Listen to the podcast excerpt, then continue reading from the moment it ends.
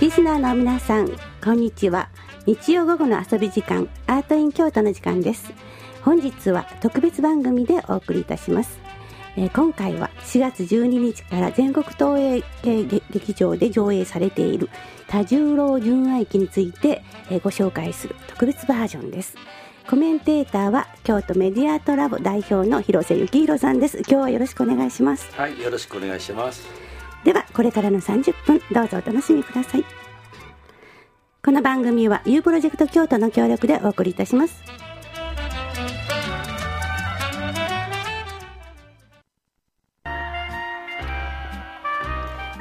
えー、本日のゲストは中島貞夫監督です。今日は、えー、監督の20年ぶりの新作、えー、時代劇えー、多重郎純愛記についてお伺いいたします。よろしくお願いいたします。よろしくどうぞ。えー、多重郎純愛記私もね2回見ました。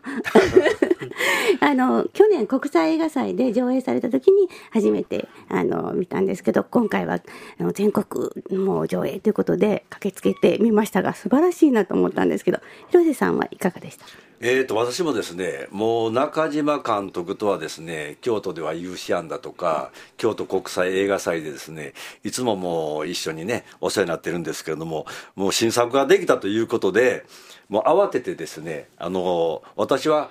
劇場あの、大阪のナンバーパークスの方でですね観客として見るというのが常に映画のスタイルなんでそこの大スクリーンで見させていただきました。もう大変素晴らしかったですね。ね。この映画は監督も先ほど20年ぶりと申し上げましたけれども、うん、この構想はいつぐらいから？まあ構想構想ね構想っていうかあのチャンバラ映画を、えー、どうしてもやりたいなと。思ってからでもう10年ぐらいかな、うん、つまりどういうジャンバラ映画だということなんですよね。なんでチャンバラ映画だということもあるでしょうけども。やっぱりだけど京都のね極めて伝統的なあのパフォーマンス芸術ね。でやっぱり京都が生み出しかも生み出してほでちょっとね本来の京都が生み出したチャンバラと違う方向行ってるんで本当のチャンバラ京都が生み出したチャンバラってこうだったんですよというのをねなんか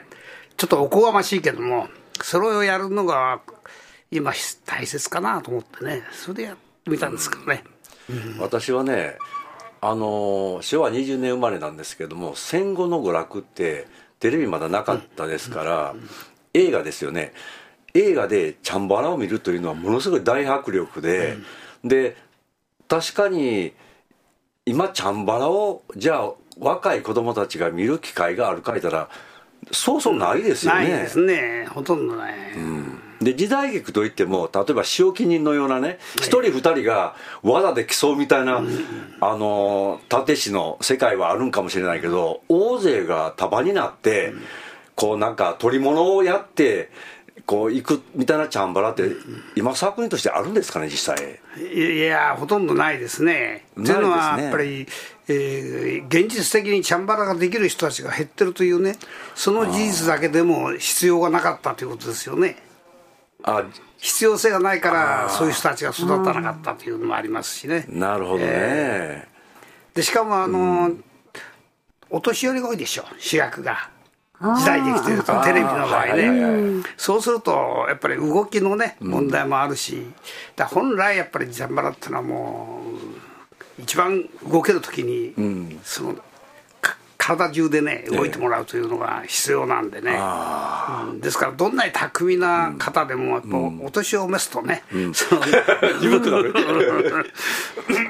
そういう意味では今回はすごく主役がね若い方でこれはあのコーラさんね。ねコーラ健吾さん。もうかっこよくて、うん、周りにファンもうすごくああの増えました。その多分そのかっこよさっていうのは、うん、彼のあの要するに身体表現だけじゃなしね、うん、彼がこのチャンバラに取りチャンバラ映画に取り組んでくれた姿勢そのものがね、うん、表へ出てるんだと思うんですよ。うん、彼の年齢コーラさんの年齢でいくとですね、え実際に遊びの中でチャンバラしたことってあるんですかね？ないって言ってましたね。ないでしょうね。もう彼らの年代のはないですね。まあ大体孫僕は僕 孫なんだよね。だからじいちゃんと孫の関係で日々を喋ってたんだけど、うん、そうするとまあ僕らの孫孫見てもそんなことやってませんしね、やっぱりちょっと違うんですよね、えーいや僕はね今回はその田十郎の竹やぶのシーンあるじゃないですか、うんうん、あれでね小さい頃にチャンバラをごっこしたことをもうすっかり思い出して、うん、であの頃は僕らでもね道具も何もないから刀は自分で竹をねそいで作ってたんですよ弓とか。でそれでやっぱり竹やぶとかそういうところでやるんですよ。ね。あのワクワク感がね蘇ってきたっていうのがありますね。もうだって竹はもないしね。あのね、やっぱりそういう意味では京都で作る意味っていうのが中にもいろんなことがあると思うんですけどもこれあのシナリオ自体もこの台本っていうかシナリオでいいんですかね？これは監督が、うん、これはもう、うん、ずっと前からね、うん、やっぱりやってみたいなという要するに戦前のものの中に、うん、あったんですよ。まあ、リメイクとはまた違いますけれど全くね。ただあのそれは何だっていうとやっぱり立ち回りというのが、えー、実は単なるその格好の良さとか昔もね、なんかじゃなくてその中に、えー、ドラマが含まれてると。だから勝つか負けるかによってそのドラマがね大きく転換していく。それがかかってるから立ち回りが面白いんであってそのパフォーマンスの面白さとはこれはまた別でねその結果がどうなるのかというねそういうものをどうしてもやってみたかったというのが一つありますね。それとそれが要するに見ている人にその主人公と同時に何て言うかな、えー、勝つ負ける。それによって愛がどうなるのか、ね、何のために戦ってんのか、うん、そういうところで要するにチャンバラだけを見てるんだけどその裏側には常にそのハラハラドキドキがあるというね、そういうものやりたかったんですね。なるほどね、うん、あのここでね、えーとまあ、もうご覧になった方はねあそうそうと思いながらこのラジオを聞いてらっしゃるかもしれないけれどもこれから見たいと思ってらっしゃるゴールデンウィーク、まあ、5月10日ぐらいまでねやってるあの劇場によりますけどやってるのでえこれからっていう人のために予告編をここにちょっとそうするとあこういう感じなんだなっていうのがちょっとね、ねうん、あの映像ではないですけどラジオで聞いていただこうかよろしいでしょうか？いやその前にね、はい、一つね僕タイトルでねラジオだったら多重郎純愛機としてこの純愛というものがねこれ愛に準ずると準ずるというかその愛のために死ぬみたいな純愛になってるんですよ、うん、これ言葉では純粋に愛するみたいに聞こえてしまいかねませんか？ああそうですね。ちょっと僕それが気になっててこのタイトルって結構凄まじい監督の思いがあったんじゃないかなという気がしてるんですよ実は。そうですね、うん、そこもね、あのまた後ほど聞きましょうか、ねはいはい、そこにどういうね、ま、思いをね。はい。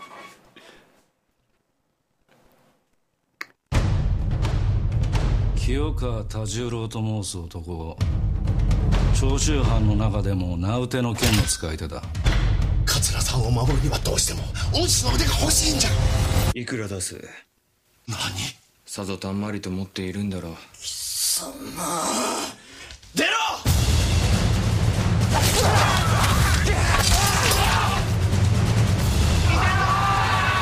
なんで俺はここにいる？そんなに言っててもしょうがないやったら死んだらええや。とうに武士も捨てた男じゃなんでこんな男に。こんな女やからよ。全隊を動員してその者どもを追え。猫の子一匹逃してはならん。何のためにそんなものを振り回す羽目になった？金か女か？黙れ多重郎純愛機ね、あの蘇りますね。ね まあ、時代背景とかね そういう幕末のね、うん、もういろんな若者がこうそこに、まあ、巻き込まれていくっていうか社会の中でね翻弄されていく中で、ね、だから、まあ、まあ僕の映画大体そうなんだけど、あの立派なね主人公というのはほとんどね、うん、興味がないんですよね。やっぱりあの社会の中で、うん、いや時代によって少しずつ変わるけれども、やっぱりちょっと時代からねの外れてるような、うん。そういう現代だ現代にもいっぱいそういう人たちがいるしそういう人とのつながりがあった時代必ずね幕末でもそういう人たちがいたはずだと。だからその多十郎というのがどういう人物で、えー、何のために刀を抜いて最後春の一運動をやるんだと。一体何のためだったんだろうと。いうのをね、ちょっとこう見ていただけたらなと思うんですよね。だからそれはまあチャンバラ映画と直接はあの、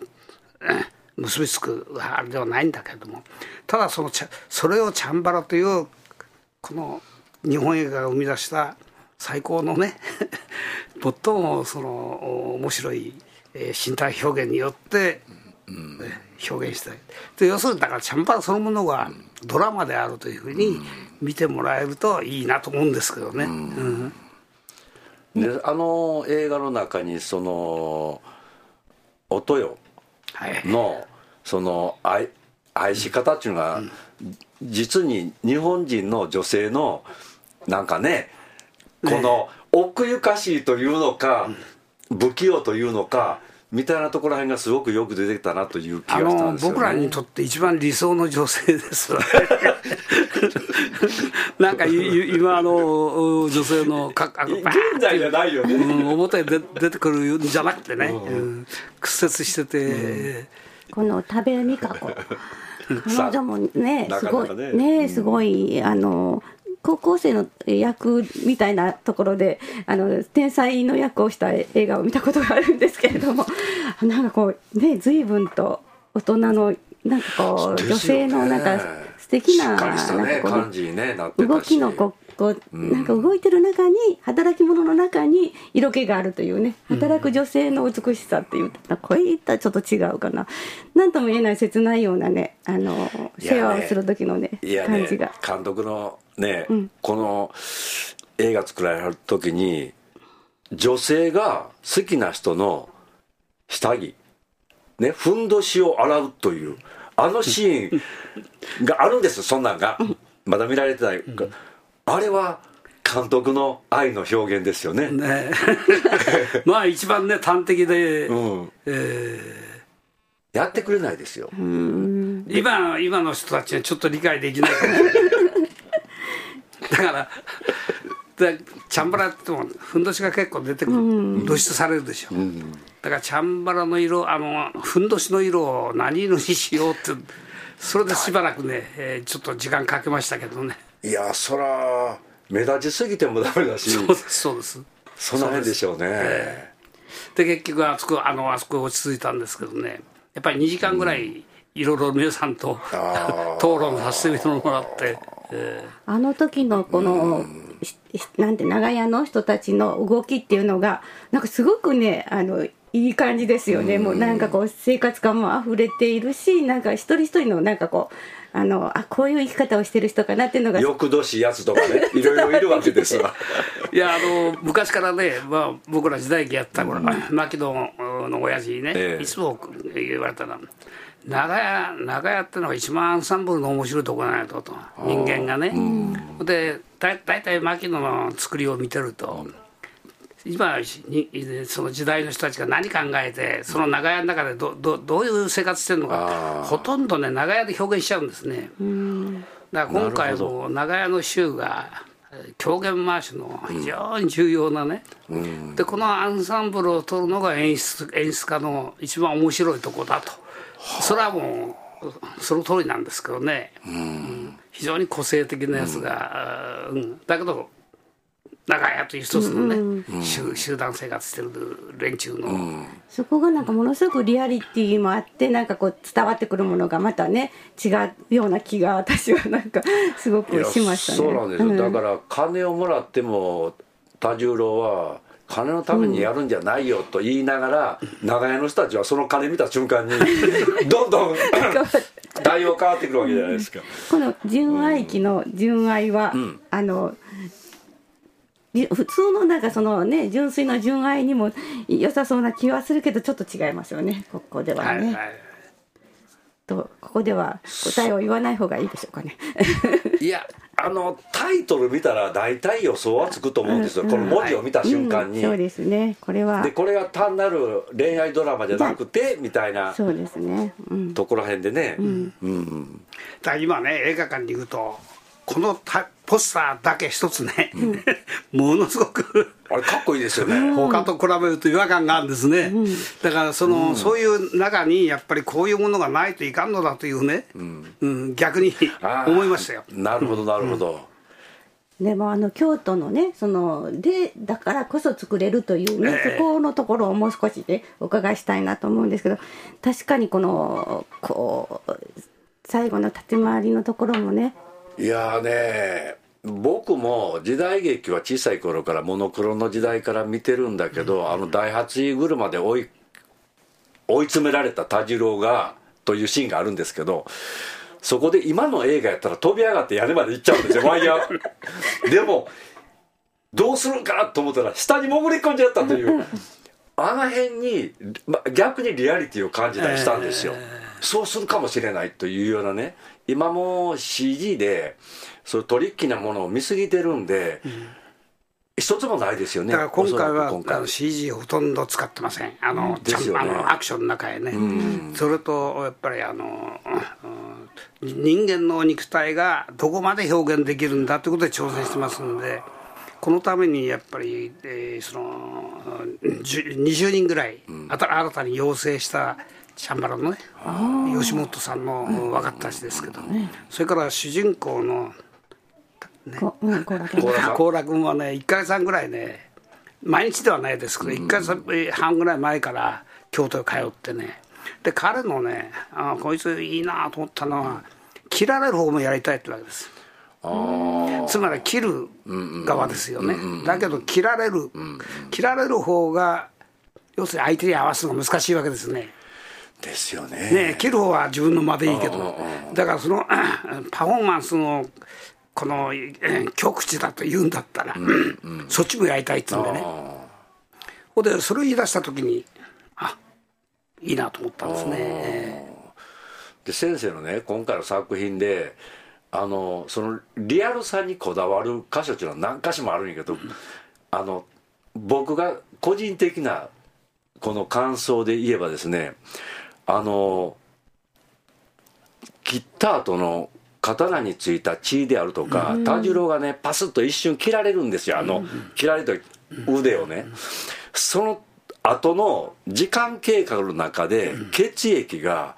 乾き色が変わっていく。ほんで本人も痛いから手が硬直してくるシーンがね延々こうね画面の中でね見せつけてくるんですよね。そのあれどうされました？やっぱりここ作りたかった一つは刀っていうのは、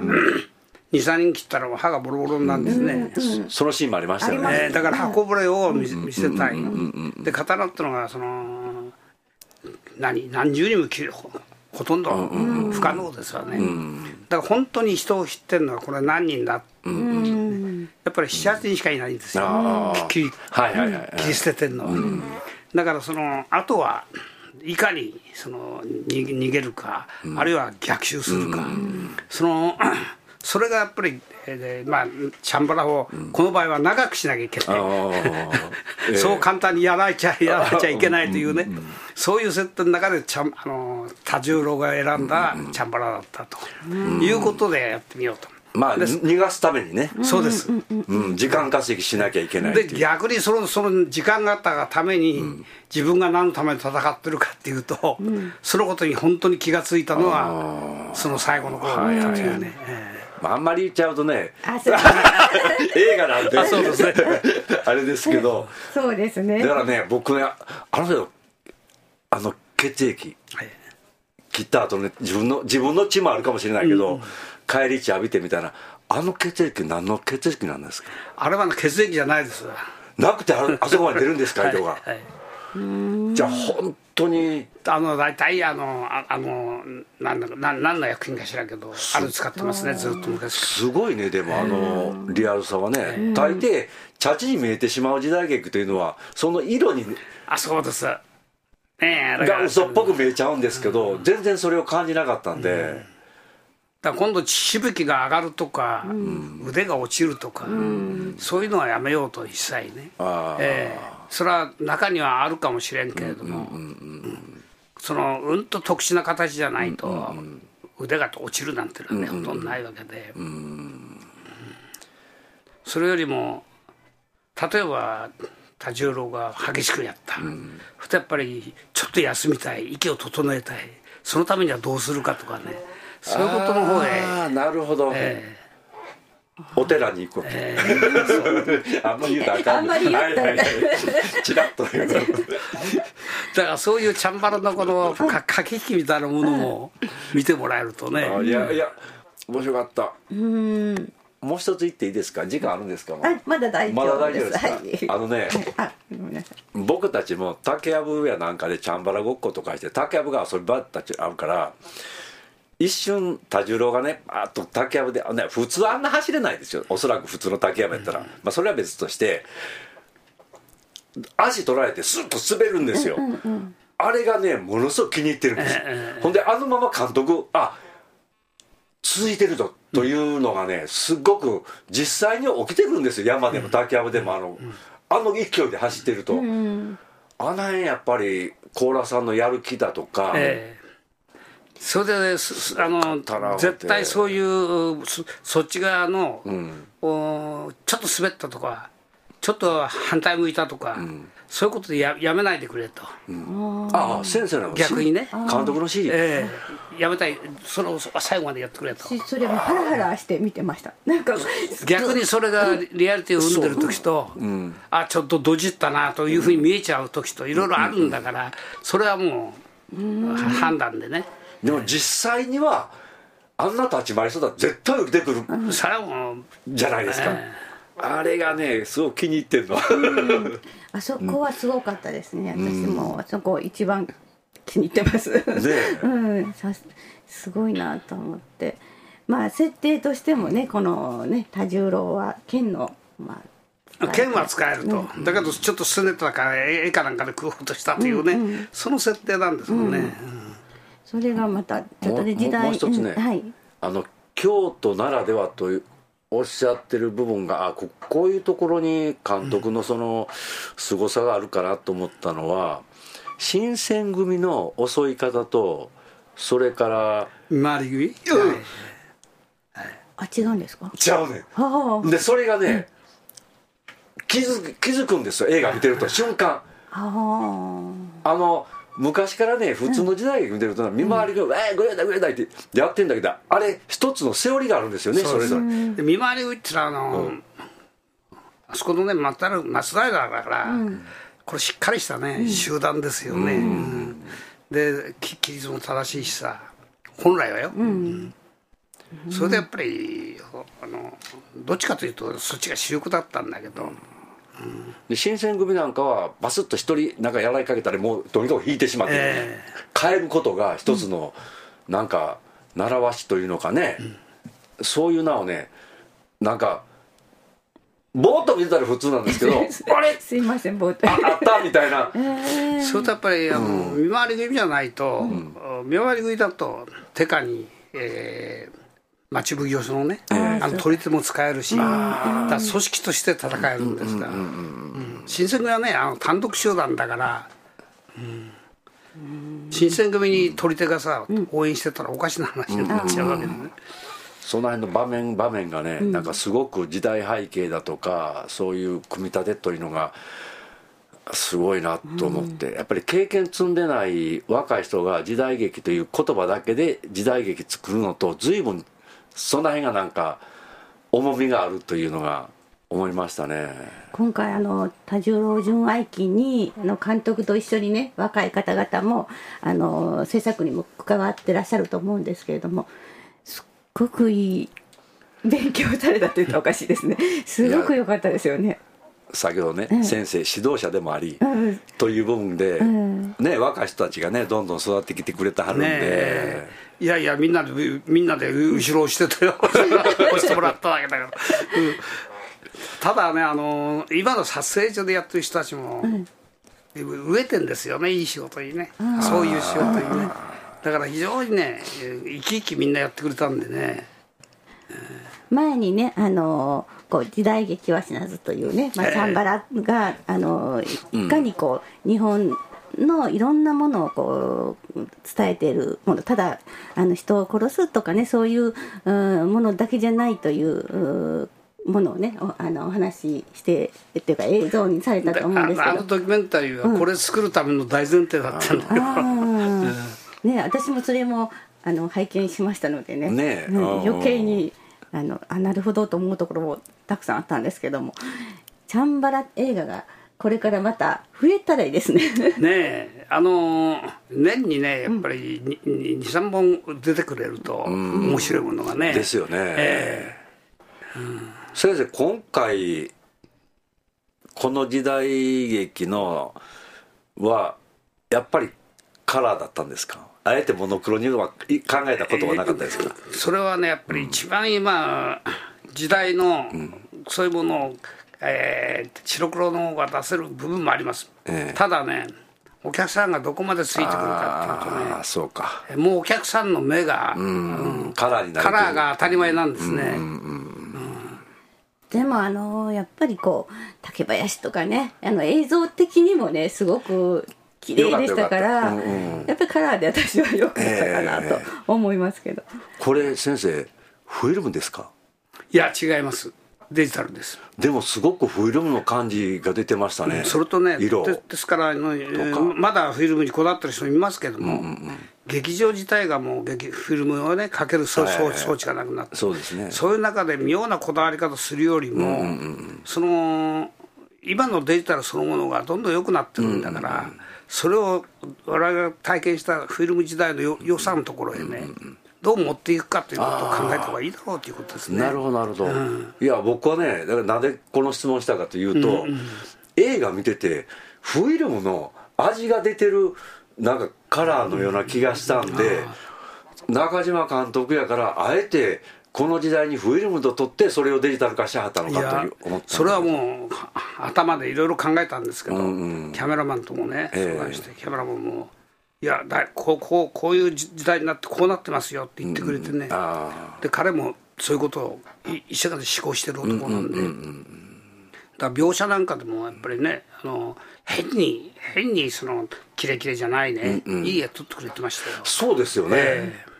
大抵一歩間違うとギラギラになってしまって、そうそうそう。なんかうわね。ね嫌な感じになるんですけど、それがすごく落ち着いたね、いい色になってたんでそれであえて聞かせていただきました、やっぱりなんかそういうのも意識はねされているというか中に。はそうそういうのはあのみみ見て感じで、えー言葉にあまりする人はす、少ないんだけれども、どっかで、どっかでねその見た印象ですね、感じますよね、うん。感じてもらえるとね、この映画はえーっとあのあれなんですよ。公開ね。まだ見てらっしゃらない方はあの京都だとそうですね。えっと八条口のあの T ジョイ京都、うん。えー5月10日ぐらいまでやってらっしゃいますし、まあ劇場それぞれ調べていただいて大阪もね梅田とかやってはるし、えー、もう広瀬さんもねもう梅田で見またあのね あの僕はお金払って行って、それで得か損かという 感覚を持って見させてもらって、でもう一回またちゃんと私もお金払って。また行こうと思ってますよ。でも本当になんかねあのこれはもうおすすめめしますね。ですね。本当に。皆さんに見ていただきたいと思いますね、うん